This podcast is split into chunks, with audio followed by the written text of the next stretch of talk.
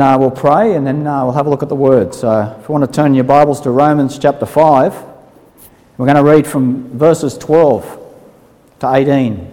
The Bible says here, Wherefore, as by one man sin entered into the world, and death by sin, and so death passed upon all men, for that all have sinned. For until the law, sin was in the world, but sin is not imputed when there is no law. Nevertheless, death reigned from Adam to Moses, even over them that had not sinned after the similitude of Adam's transgression, who is the figure of him that was to come. But not as the offence, so also is the free gift. For if through the offence of one many be dead, much more the grace of God, and the gift by grace, by which is by one man, Jesus Christ, hath abounded unto many. And not as it was by one that sinned, so is the gift. For the judgment was by one to condemnation, but the free gift is of many offences unto justification. For if by one man's offence death reigned by one, much more they which receive abundance of grace and the gift of righteousness shall reign in life by one, Jesus Christ. Therefore, as by the offence of one judgment came upon all men to condemnation, even so, by the righteousness of one, the free gift came upon all men unto justification of life. Let's pray. Heavenly Father, uh, we're thankful uh, for our Saviour. We're thankful for that free gift uh, that was sent uh, from heaven, Heavenly Father. We're thankful for the free gift of salvation that can only be found uh, through faith in Jesus Christ, Heavenly Father, our Saviour. And we're so grateful, Lord, as we look into your word and uh, look at the free gift this morning, Lord. Uh, help us to be tentative to uh, hear from your word and uh, to love it even more. In Jesus' name, amen. amen. So I thought today would be a good day to speak about the gift of God. We know tomorrow is the uh, 25th of December, where families get together and they exchange all kinds of uh, gifts uh, to each other. And it's a nice time where families come together to do this. But for the most part, most in the Western world at least, don't really think about Christmas or the Christ in Christmas. You know, there's all the wrapping paper, you know, the kids getting excited, you know, the new to- toys, all the food that comes uh, with Christmas, lunch, or dinner. And it is a beautiful time. But for the Christian, though, sometimes it can be almost a kind of sad time as well. When we look around at all this gift giving and celebrating and everything that comes with Christmas, even the, the name of Christmas has got Christ in it. And, uh, you know, Jesus Christ is supposed to be the whole reason for the season. As a Christian, you look at all your family members, specifically the ones who, who don't know the Lord as their Saviour, as they hand out gifts and they exchange gifts, you can't help but think of the ultimate gift that they have possibly continued to reject. On one hand, you have joy because of, of the gift of salvation of Jesus Christ. But on the other, you're saddened by those who reject it. So, the gift of eternal life through Jesus Christ our Lord is the ultimate gift that anybody can receive. But sadly, for many, it's the one gift that they refuse to receive. So, you could hold out chocolates, all kinds of gift vouchers. It uh, could be a new car, a holiday, a new fishing rod, a new surfboard, a new golf club, whatever it may be at Christmas time. And it's going to be received with joy and thanksgiving, you know, with a big smile from ear to ear. But the moment you talk about or hold out the gift of eternal life through Jesus Christ our Lord, the mood can change very quickly. See, unlike the regular gift that comes uh, at a cost, usually uh, a monetary cost, the gift of God comes at a far greater cost. See, just like people who work and earn wages to save up money to buy a gift, sin is the same.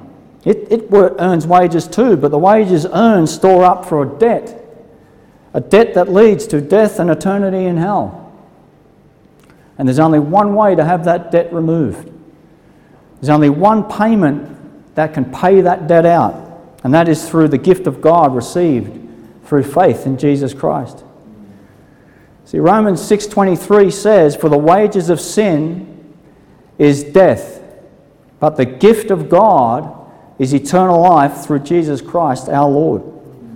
For most, though, even at Christmas time, I mean, the time that, especially the day tomorrow, out of any day, the gift should be celebrated. Most don't even care. Most people don't even care. I believe it should be celebrated every day. But the gift is held out and rejected by many. But the problem is never with the giver, never, or with the gift. The gift is exactly what it is. It's always going to be a beautiful gift. And that's a beautiful gift of eternal life through Jesus Christ our Lord. See, the problem is always with the one who refuses to receive it. That's where the problem lays. But we've got to never let the perceived response that you might expect from the one who's uh, going to receive salvation or Jesus Christ, you should never let that discourage you, the kind of response that you might be expecting. Because it's the very gift itself in Jesus Christ, when presented, which can humble any person. It's the very gift itself, the message, the cross of Jesus Christ itself that can change a person's mind and bring that person to salvation and bring that person to their knees. And you never know when that may be for somebody. See, sin, sin for many will always be the barrier that stops people from coming to Jesus Christ. See, because you can't have both. You can't have both. You can't have Jesus and eternal life and still have your sin. Jesus wants to cleanse you positionally, but he also wants to cleanse you practically. Jesus just doesn't stop at the first gift of eternal life either. He is the gift that keeps on giving. He's the gift that keeps on giving to those who trust in him. The gift of God was a big cost. It was a big cost. It cost God his Son, the only begotten Son, Jesus Christ, to come down to this earth and to take our sin upon him. He did it for the whole world, He did it for every single one of us. He took the sin of the whole world upon himself on that cross. Isaiah 53 4 to 6 says, Surely he hath borne our griefs and carried our sorrows, yet we did esteem him stricken, smitten of God, and afflicted. But he was wounded for our transgressions, he was bruised for our iniquities. The chastisement of our peace was upon him, and with his stripes we are healed. All we like sheep have gone astray we have turned every one to his own way, and the Lord hath laid on him the iniquity of us all. The iniquity, the sin of every one of us was laid upon Jesus Christ. The world's griefs, the world's sorrows, the cuts of the whip that we deserve for our sin, he took them the bruises that we all deserve. He took them. The affliction we all deserve for our transgressions. He took it all upon himself. But all this is wrapped up and packaged in the gift of God. The only way that anyone in this world can be reconciled back to God is to accept the free gift of eternal life through faith in Jesus Christ. 2 Corinthians 5, verse 18 to 21, the Apostle Paul writes, And all things are of God, who hath reconciled us to himself by Jesus Christ, and hath given to us the ministry of reconciliation. The ministry of reconciliation is to uh, promote and hold out the gift of reconciliation to lost sinners. Verse 19 says, That is, or to wit, that, that God was in Christ reconciling the world unto himself, not imputing their trespasses unto them, and hath committed unto us the word of reconciliation. You don't get any clearer than that for the, for the deity of Christ. So God was in Christ reconciling the world unto himself. And if that is not in the gift that is held out to lost sinners, if that truth isn't in that gift held out to lost sinners, then the gift is merely an imitation of the real gift. Because God was in Christ reconciling the world to himself. The JWs have an imitation, it's not the real thing. Verse 20 says, Now then, we are ambassadors for Christ. As though, as though God did beseech you by us, we pray you in Christ's stead, be ye reconciled to God. For he hath made him to be sin for us who knew no sin, that we might be made the righteousness of God in him. See, Jesus was made sin for us. That doesn't mean that Jesus became sinful. The verse says that he knew no sin. It was our sins that he took upon himself. In that sense, God has made him to be sin for us. William MacDonald, he says it like this We must beware of any idea that on the cross of Calvary the Lord Jesus actually became sinful in himself. Such an idea is false. Our sins were placed on him, but they were not in him. What happened is that God made him to be a sin offering on our behalf. Trusting in him, we are reckoned righteous by God. The claims of the law have been fully satisfied by our substitute. See, the law it shows us and it proves that all have sinned and come short of the glory of God, and that there is none righteous, no, not one. There is none. The Lord demands judgment for anybody that breaks the law of God, and everyone, everyone has broken the laws of God.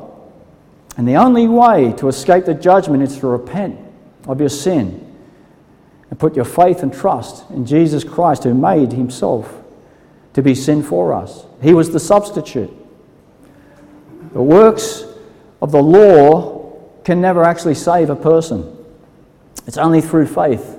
Only through faith in Jesus Christ that anyone can be saved. And it's always been that way. Always. All this is wrapped up in the gift of Jesus Christ. What a gift! What a gift we have in Jesus. Turn to Galatians chapter 3 in your Bible. Galatians chapter 3. We're going to look at uh, verse 7. It says, Know ye therefore that they which are of faith, the same are the children of Abraham. And the scripture, foreseeing that God would justify the heathen through faith, preached before the gospel unto Abraham, saying, In thee shall all nations be blessed. See, Abraham believed in the promised seed to come, which all the nations of the earth will be blessed. That's what Abraham believed in. It wasn't a different belief system to what we have now. The gospel has always been the same right throughout history. This side of the cross, we have to understand that we have more information about that promised seed that was revealed. We know it's the gift of God in Jesus Christ. But the gospel, it was always the same. That beautiful gift of salvation through faith in the promised seed, which is Christ, has always been the gospel. Verse 9 says, So then they which be of faith are blessed with faithful Abraham. For as many as are of the works of the law are under the curse. For it is written, Cursed is everyone that continueth not in all things which are written in the book of the law to do them. But that no man is justified by the law in the sight of God, it is evident. For the just shall live by faith. So we see it there that if uh, anybody is trusting in any part of uh, their law keeping for salvation, then they are required uh, to keep the whole law perfectly, without spot. Because if you're going to live by that rule as a means for salvation, then you'd, be be- you'd better be perfect. I mean, perfect. But there is no one. There is no one that has done that. In fact, if you claim you can do that, and that's how you are justified before God, then you are under the curse of the law. That's what it's saying. Verse 12 And the law is not of faith, but the man that doeth them shall live in them. That's Paul here is referring uh, to the law of Moses in Leviticus 18:5, where the law states, uh, sorry, the Lord states, he says, "Ye shall therefore keep my statutes and my judgments, which if a man do, he shall live in them. I am the Lord." Bible Believers Commentary says about this here, he says, Moses writes that the man who achieves the righteousness which the law demands shall live by doing so. The emphasis is on his achieving, on his doing. Of course, this statement presents an ideal which no sinful man can meet. All it is saying is that if a man could keep the law perfectly and perpetually, he would not be condemned to death. But the law was given to people who were already sinners, are already sinners, and who are already condemned to death. Even if they could keep the law perfectly from that day forward, they still would be lost because God requires payment for those sins which are past. Any hopes that men have for obtaining righteousness by the law are doomed to failure from the outset. That's from the Bible Believers Commentary. How true. That brings us to verse 13.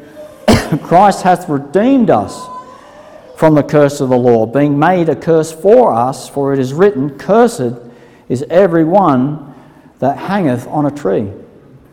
The Apostle Paul here is referring to Deuteronomy chapter 21, where it's written in the law given to Moses, Deuteronomy 21 uh, 22 to 23 says, And if a man hath committed a sin worthy of death, and he be put to death, and thou hang him on a tree, his body shall remain all night upon the tree, but thou shalt in, but thou shalt in any wise bury him that day. For he that is hanged is accursed of God, that thy land be not defiled, which the Lord thy God giveth thee for an inheritance. So when Jesus hung there on that wooden cross, he took the punishment that the law demands. That's what he did. We have all broken God's laws, and we should be the cursed of God hung out on a tree, according to the law. But Jesus, he made himself a curse for us, therefore, fulfilling all the demands of the law for cursed sinners. Colossians 2 13 to 14, we read, And you, being dead in your sins and the uncircumcision of your flesh, hath he quickened together with him, having forgiven you all trespasses, blotting out the handwriting of ordinances that was against us, which was contrary to us, and took it out of the way, nailing it to his cross. The demands of the law for all trespasses, all sin, have been taken away by Jesus Christ and nailed to his cross. This is the gift of God to all sinners if you would simply repent, believe, and receive the free gift of forgiveness of eternal life through Jesus Christ our Lord. This is what is uh, wrapped up in the gift of eternal life through Jesus Christ. It's the forgiveness of sins. But I see a strange thing happening. I see a strange thing happening these days. You know, there are people that are preaching the forgiveness of sin through Jesus Christ without preaching the need to be broken over their sin. And if you think about that for a moment, you know, maybe I just think a little bit too simplistic about these things, but it doesn't even work in an earthly scenario, let alone in a heavenly one. You know, imagine walking up to somebody, you know, punching them right in the nose. And they fall down, then you give them a good kicking while they're down, and then you run off with their wallet. You know, then you hear through the grapevine that that person that you did that to wants to forgive you.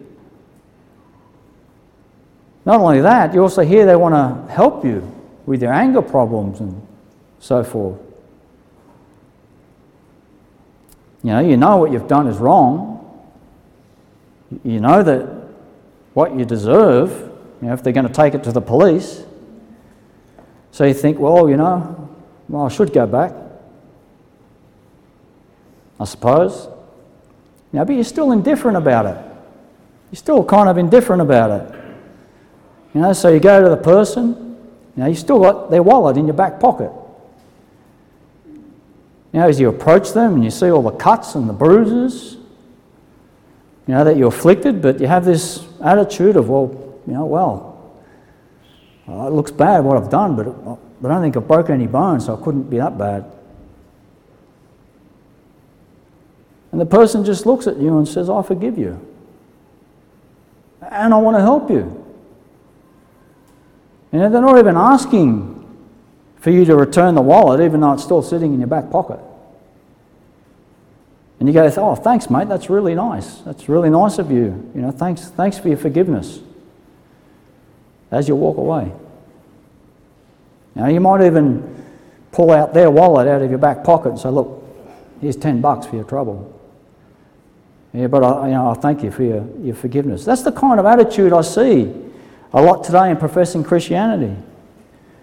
They're not truly broken over their sin and the way they've treated God. Now, they want the forgiveness of sin, but they are not truly remorseful and, and, and prepared to enroll in the sanctification program that Jesus wants to do in their life. See, for some people, things never change and they don't want to change. We have Christians now that were once a DJ. This is happening. I've seen this happening. That were once a DJ at nightclubs. And the only thing that has changed is that they are now a Christian DJ at nightclubs. But it's even worse, they bring their dirty, rotten trade into the church, into youth groups. And on a Friday night, the church youth group is imitating what's going on in the nightclubs. You know, they're jumping around in the dark, the filthy music and the filthy dance moves, all the strobe lights and so on. It might be toned down a little, you know, to some degree, but it's just prepping all these kids for the dirty nightclubs. We have Christian swimsuit photographers, you know, taking pictures of women in skimpy swimwear and clothing. Yet they're Christians. Christians. Christian bikers who mimic the real bikers, dressing up the same, trying to look like the tough guy. Christian yoga teachers Christian rock stars, Christian drunkards, Christian fornicators, people living in fornication, yet they call themselves a Christian and justifying it. It doesn't end. Uh, there is even Christian practitioners of Buddhism. Now, if you practice Buddhism, you're not a Christian. What agreement hath the temple of God with idols, the Bible says? You can't be both. It's just that simple. So, the gift of eternal life through Jesus Christ our Lord is just the beginning of what God wants to do in our lives. See, God wants to pull us out of the world and its lusts, He wants to pull us out of the world. He doesn't want us to conform to it because Jesus is the gift that just keeps on giving. See, along with eternal life comes the gift of the Holy Spirit. The Holy Spirit, or the Holy Ghost, is called holy because that's exactly what God is. God is holy. I like what the Webster's 1828 descriptionally, uh, sorry, description of the word holy uh, says is this properly, whole, entire, or perfect in a moral sense, hence pure in heart, temper, or dispositions free from sin and sinful affections. Applied to the Supreme Being, holy signifies perfect, perfectly pure, immaculate, and complete in moral character, and man is more or less holy as his heart is more or less sanctified or purified from evil dispositions.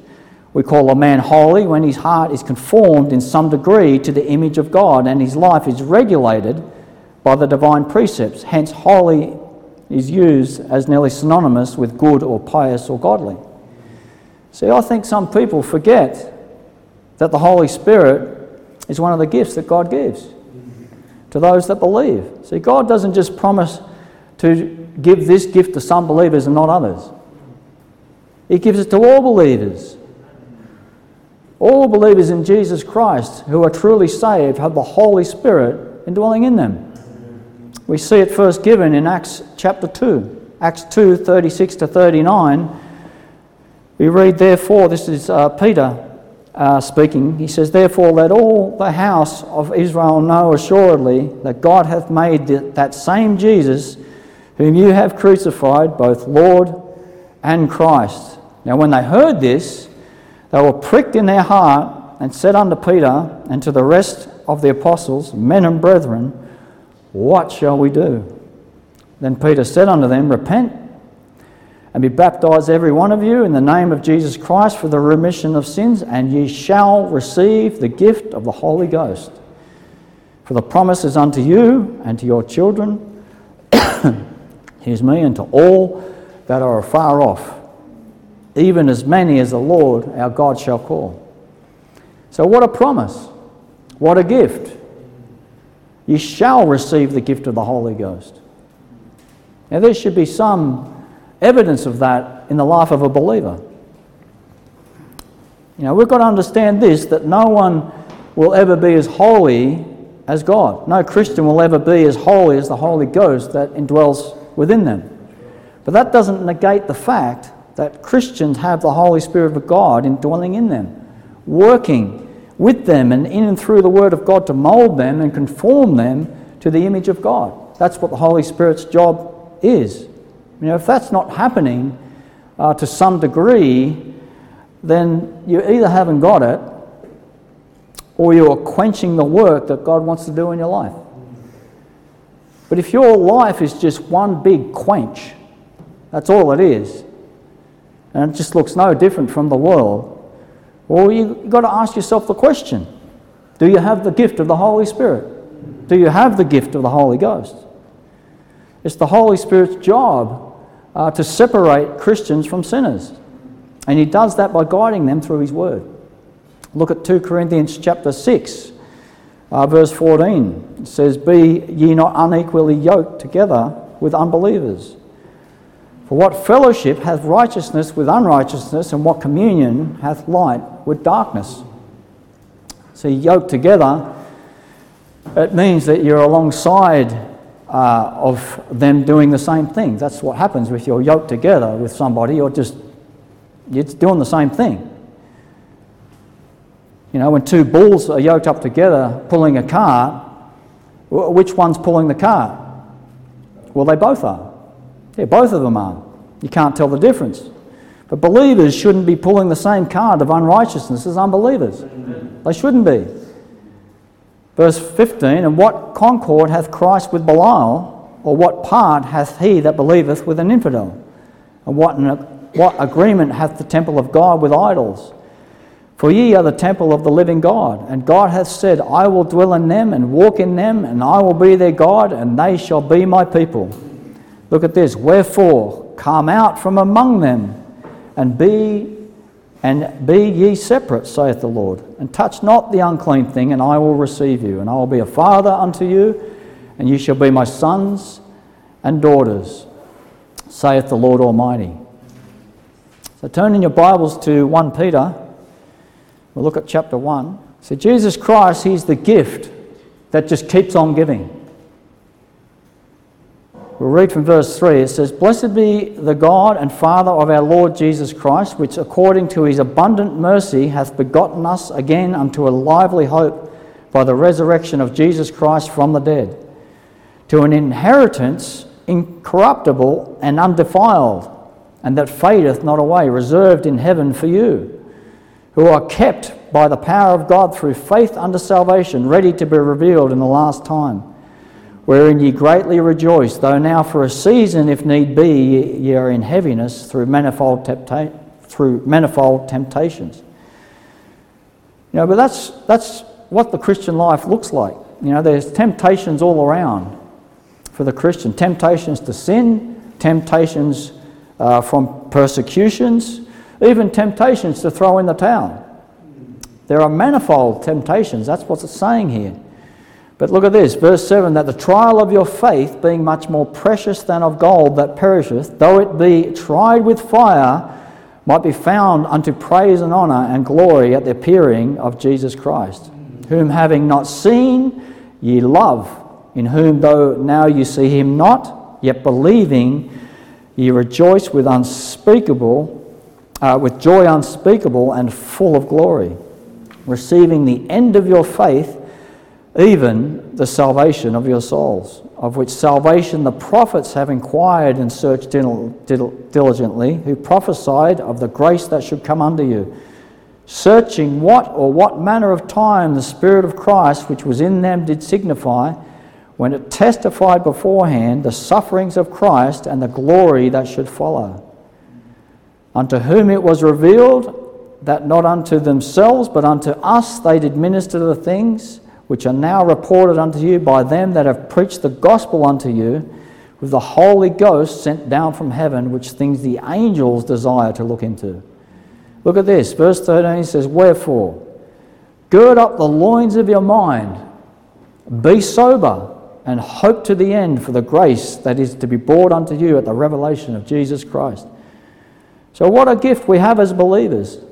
Even the angels are amazed at what God is doing in the life of believers, even the angels, it says there.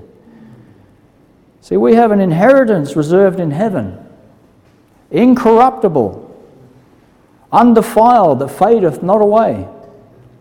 We are kept by the power of God through faith unto salvation, ready to be revealed at the last time. What a gift! We're told to gird up the loins of our mind Gird up the loins of our mind. When someone girds up their loins, that, that means they're ready to move. Our mind should be prepared and ready to meet our Saviour. We need to understand that that looks like something. It actually looks like something. Someone who is prepared to meet their Saviour with the Holy Spirit working in and through them through His Word, they separate themselves from unrighteous things of this world and those lusts that once kept you in bondage. Verse 13 again says, Wherefore gird up the loins of your mind, be sober, and hope to the end for the grace that is to be brought unto you at the revelation of Jesus Christ. So, what does that hope look like for the Christian? While they wait to meet their Saviour, what does that hope look like? Look at verse 14. As obedient children, not fashioning yourselves according to the former lust in your ignorance but as he which hath called you is holy, so be ye holy in all manner of conversation. Because it is written, Be ye holy, for I am holy. See, that ought to be the desire of every blood bought believer in Jesus Christ, to be conformed to the image of his Saviour. To be holy, for he is holy. To allow the Holy Spirit of God to work in our lives through His Word, that we may be a light to the lost and not a hindrance. Because if you don't allow the Lord to do that in your life, you're just going to be a hindrance to the lost. You won't be a help. But what a gift we have with the Holy Spirit that allows us to even do that. That's a gift from God. Look at chapter 2. 1 Peter chapter 2 verse 25. Uh, sorry, verses 1 to 25. we look at this. Wherefore, laying aside all malice and all guile and hypocrisies and envies and all evil speakings, look at this as newborn babes desire the sincere milk of the word that you may grow thereby. If so be, look at this, if so be, ye have tasted that the Lord is gracious. See, if you haven't tasted that the Lord is gracious, if you haven't truly understood how much God loved us through Jesus Christ and what He did for us on that cross, then the desire for the Word of God, it just won't be there. The desire to grow won't be there. You can't grow as a Christian apart from the Word of God. So, just like the desire of a newborn baby at feeding time you know, connected to their mother's breast to receive the nutrients that they need to grow. We need to have that same desire when it comes to the Word of God. We need to be connected to the Word of God, like that baby. Verse 4 To whom coming as unto a living stone, disallowed indeed of men, but chosen of God and precious. See, that's another thing. If you don't see that Jesus Christ is precious, then the desire won't be there. It won't be there because He's precious. Our Saviour is precious. Verse 5 Ye also, as lively stones, are built up a spiritual house and holy priesthood to offer up spiritual sacrifice acceptable to God by Jesus Christ. Wherefore also it is contained in the Scripture Behold, I lay in Zion a chief cornerstone, elect, precious, and he that believeth on him shall not be confounded. Verse 7 Unto you, therefore, which believe he, believe he is precious, but unto them which be disobedient, the stone which the builders disallowed, the same is made the head of the corner, and a stone of stumbling, and a rock of, def- of, of offence, even to them which stumble at the word, being disobedient, whereunto also they were appointed. But look at this, but ye are a chosen generation, a royal priesthood and holy nation, a peculiar people. That, a peculiar people, that means that you're different. You're different. I mean, a lot different. As light is from darkness, that ye should show forth the praises of him who hath called you out of darkness into his marvellous light. Verse 10 Which in time past were not a people but are now the people of God, which had not attained mercy, but now have obtained mercy. Now look at this. So, dearly beloved, I beseech you, as strangers and pilgrims, abstain from fleshly lusts, which war against the soul. Look at this having your conversation honest among the Gentiles, that whereas they speak evil, uh, they speak against you as evildoers, they may, by your good works, which they shall behold, glorify God in the day of visitation. So you're not going to be spoken of uh, as an evil evildoer by the ungodly if you're yoked up together with them, pulling the same cart of unrighteousness. You'll only be spoken evil of by evildoers if you say, No, I'm not yoking up with you to do that. I'm, I'm not going to be pulling that same cart as you are. That's when the ungodly will call you an evildoer. But you don't compromise to win them. It says there that it will be your uncompromising position that you may win them. That they may, by your good works, which they shall behold, glorify God in the day of visitation. See, everyone will be visited by God in some way or another. It's either going to be when they come to God in repentance and faith in Jesus Christ, or it's going to be when they are face to face with His judgment. But either way, they're going to have to face God.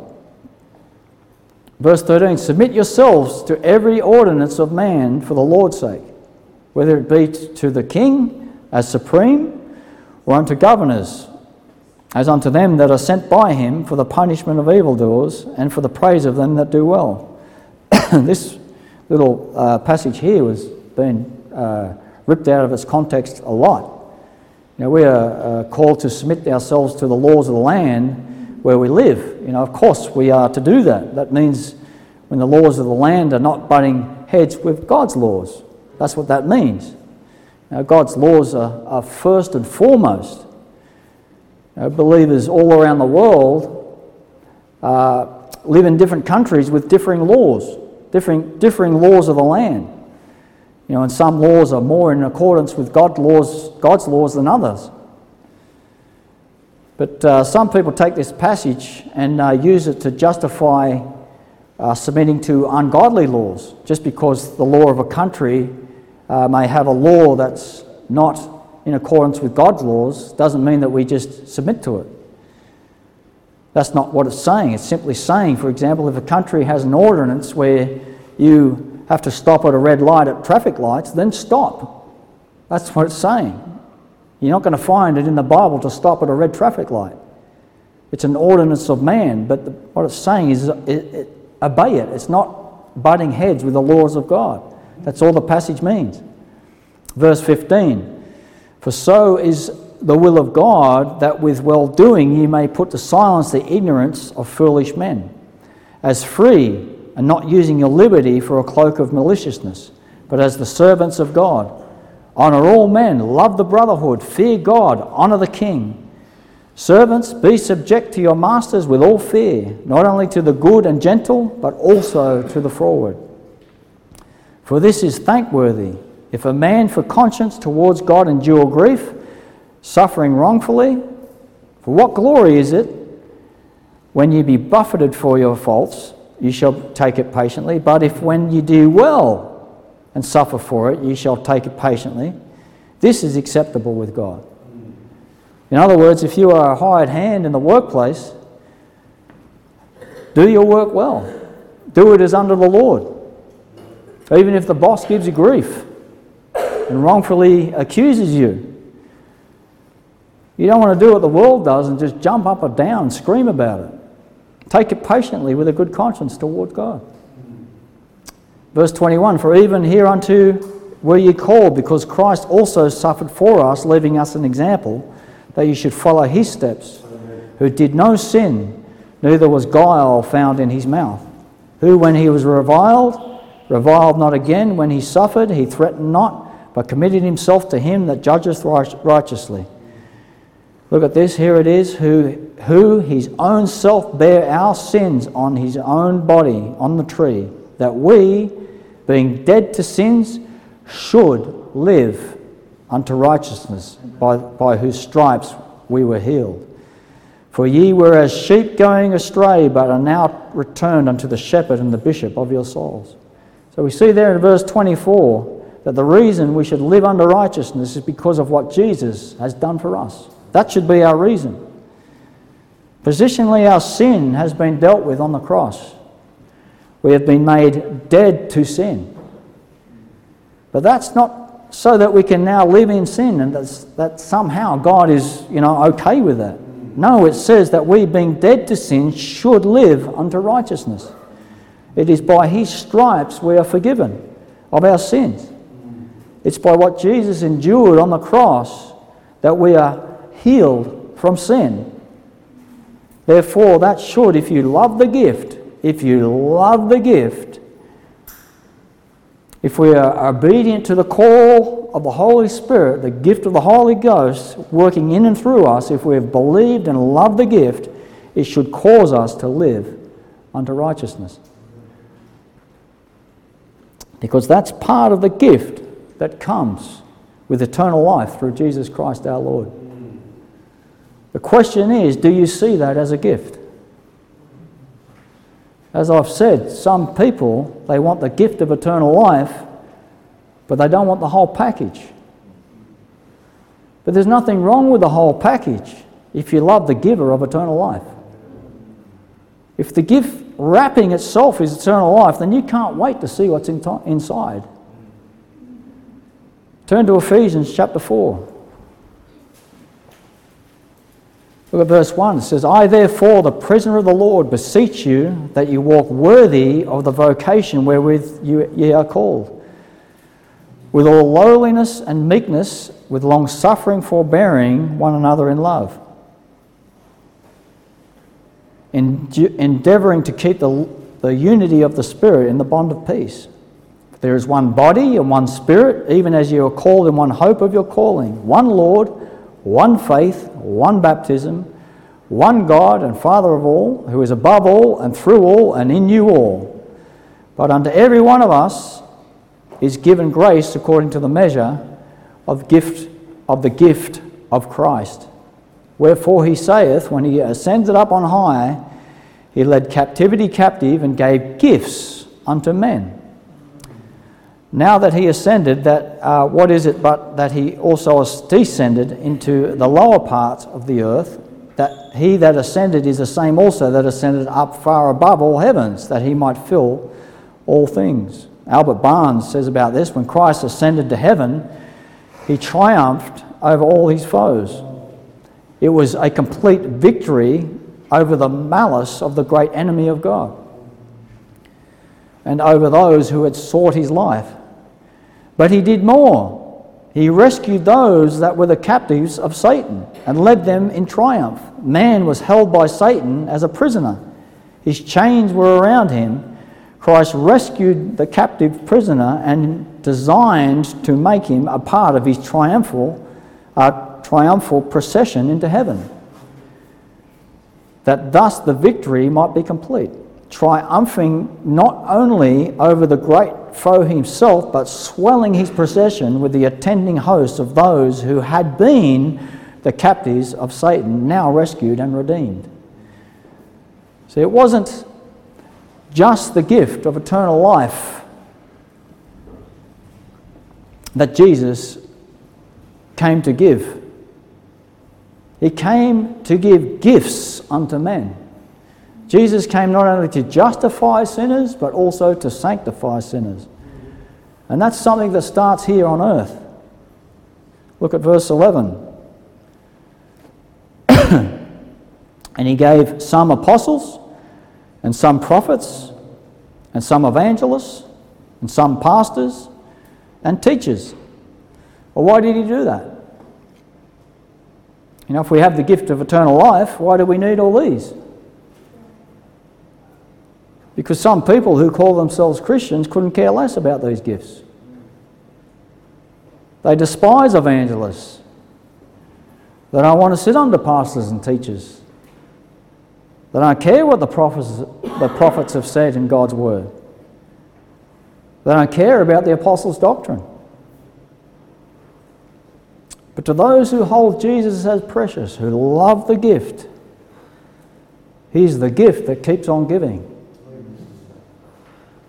Verse 12 for the perfecting of the saints, for the work of the ministry, for the edifying of the body of Christ, till we all come into the unity of the faith and of the knowledge of the Son of God, unto a perfect man, unto the measure of the stature of the fullness of Christ, that we henceforth be no more children tossed to and fro and carried about with every wind of doctrine by the sleight of men and cunning craftiness, whereby they lie in wait to deceive but speaking the truth in love, look at this, may grow up into him in all things, which is the head, even Christ, from whom the whole body fitly joined together and compacted by that which every joint supplieth according to the effectual working in the measure of every part making increase of the body unto the edifying of itself in love this I say, therefore, and testify in the Lord, that ye henceforth walk not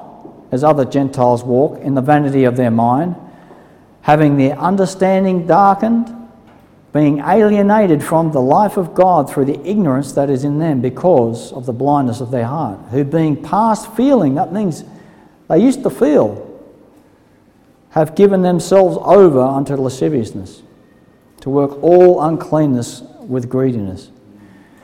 But look at this. It says, But ye have not so learned Christ, if so be that ye have heard him and have been taught by him, as the truth in Jesus, that ye put off concerning the former conversation of the old man, which is corrupt, according to the deceitful lusts, and be renewed in the spirit of your mind.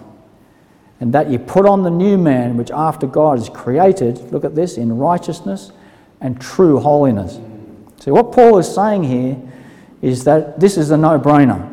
He's saying that if you say that you have learned, uh, heard Christ and have been taught by him, as in the truth of Jesus, and, ha- and yet have no desire to put off uh, the former conversation, the old man, which is corrupt according to the deceitful lust, and have no desire to put on the new man, which is after God, created in Christ Jesus and true holiness, then you have not so learned Christ. You, ha- you haven't learned Christ, really. You haven't really understood the preciousness of that gift. Because that is what Christ is about. That is what the gift is about. That's what's in the whole package of Jesus Christ. Look at uh, chapter 5, Ephesians chapter 5. Look at verse 6. For this ye know that no whoremonger, nor unclean person, nor covetous man who is an idolater hath any inheritance in the kingdom of Christ and of God. Let no man deceive you with vain, vo- vain words. For because of these things cometh the wrath of God upon the children of disobedience.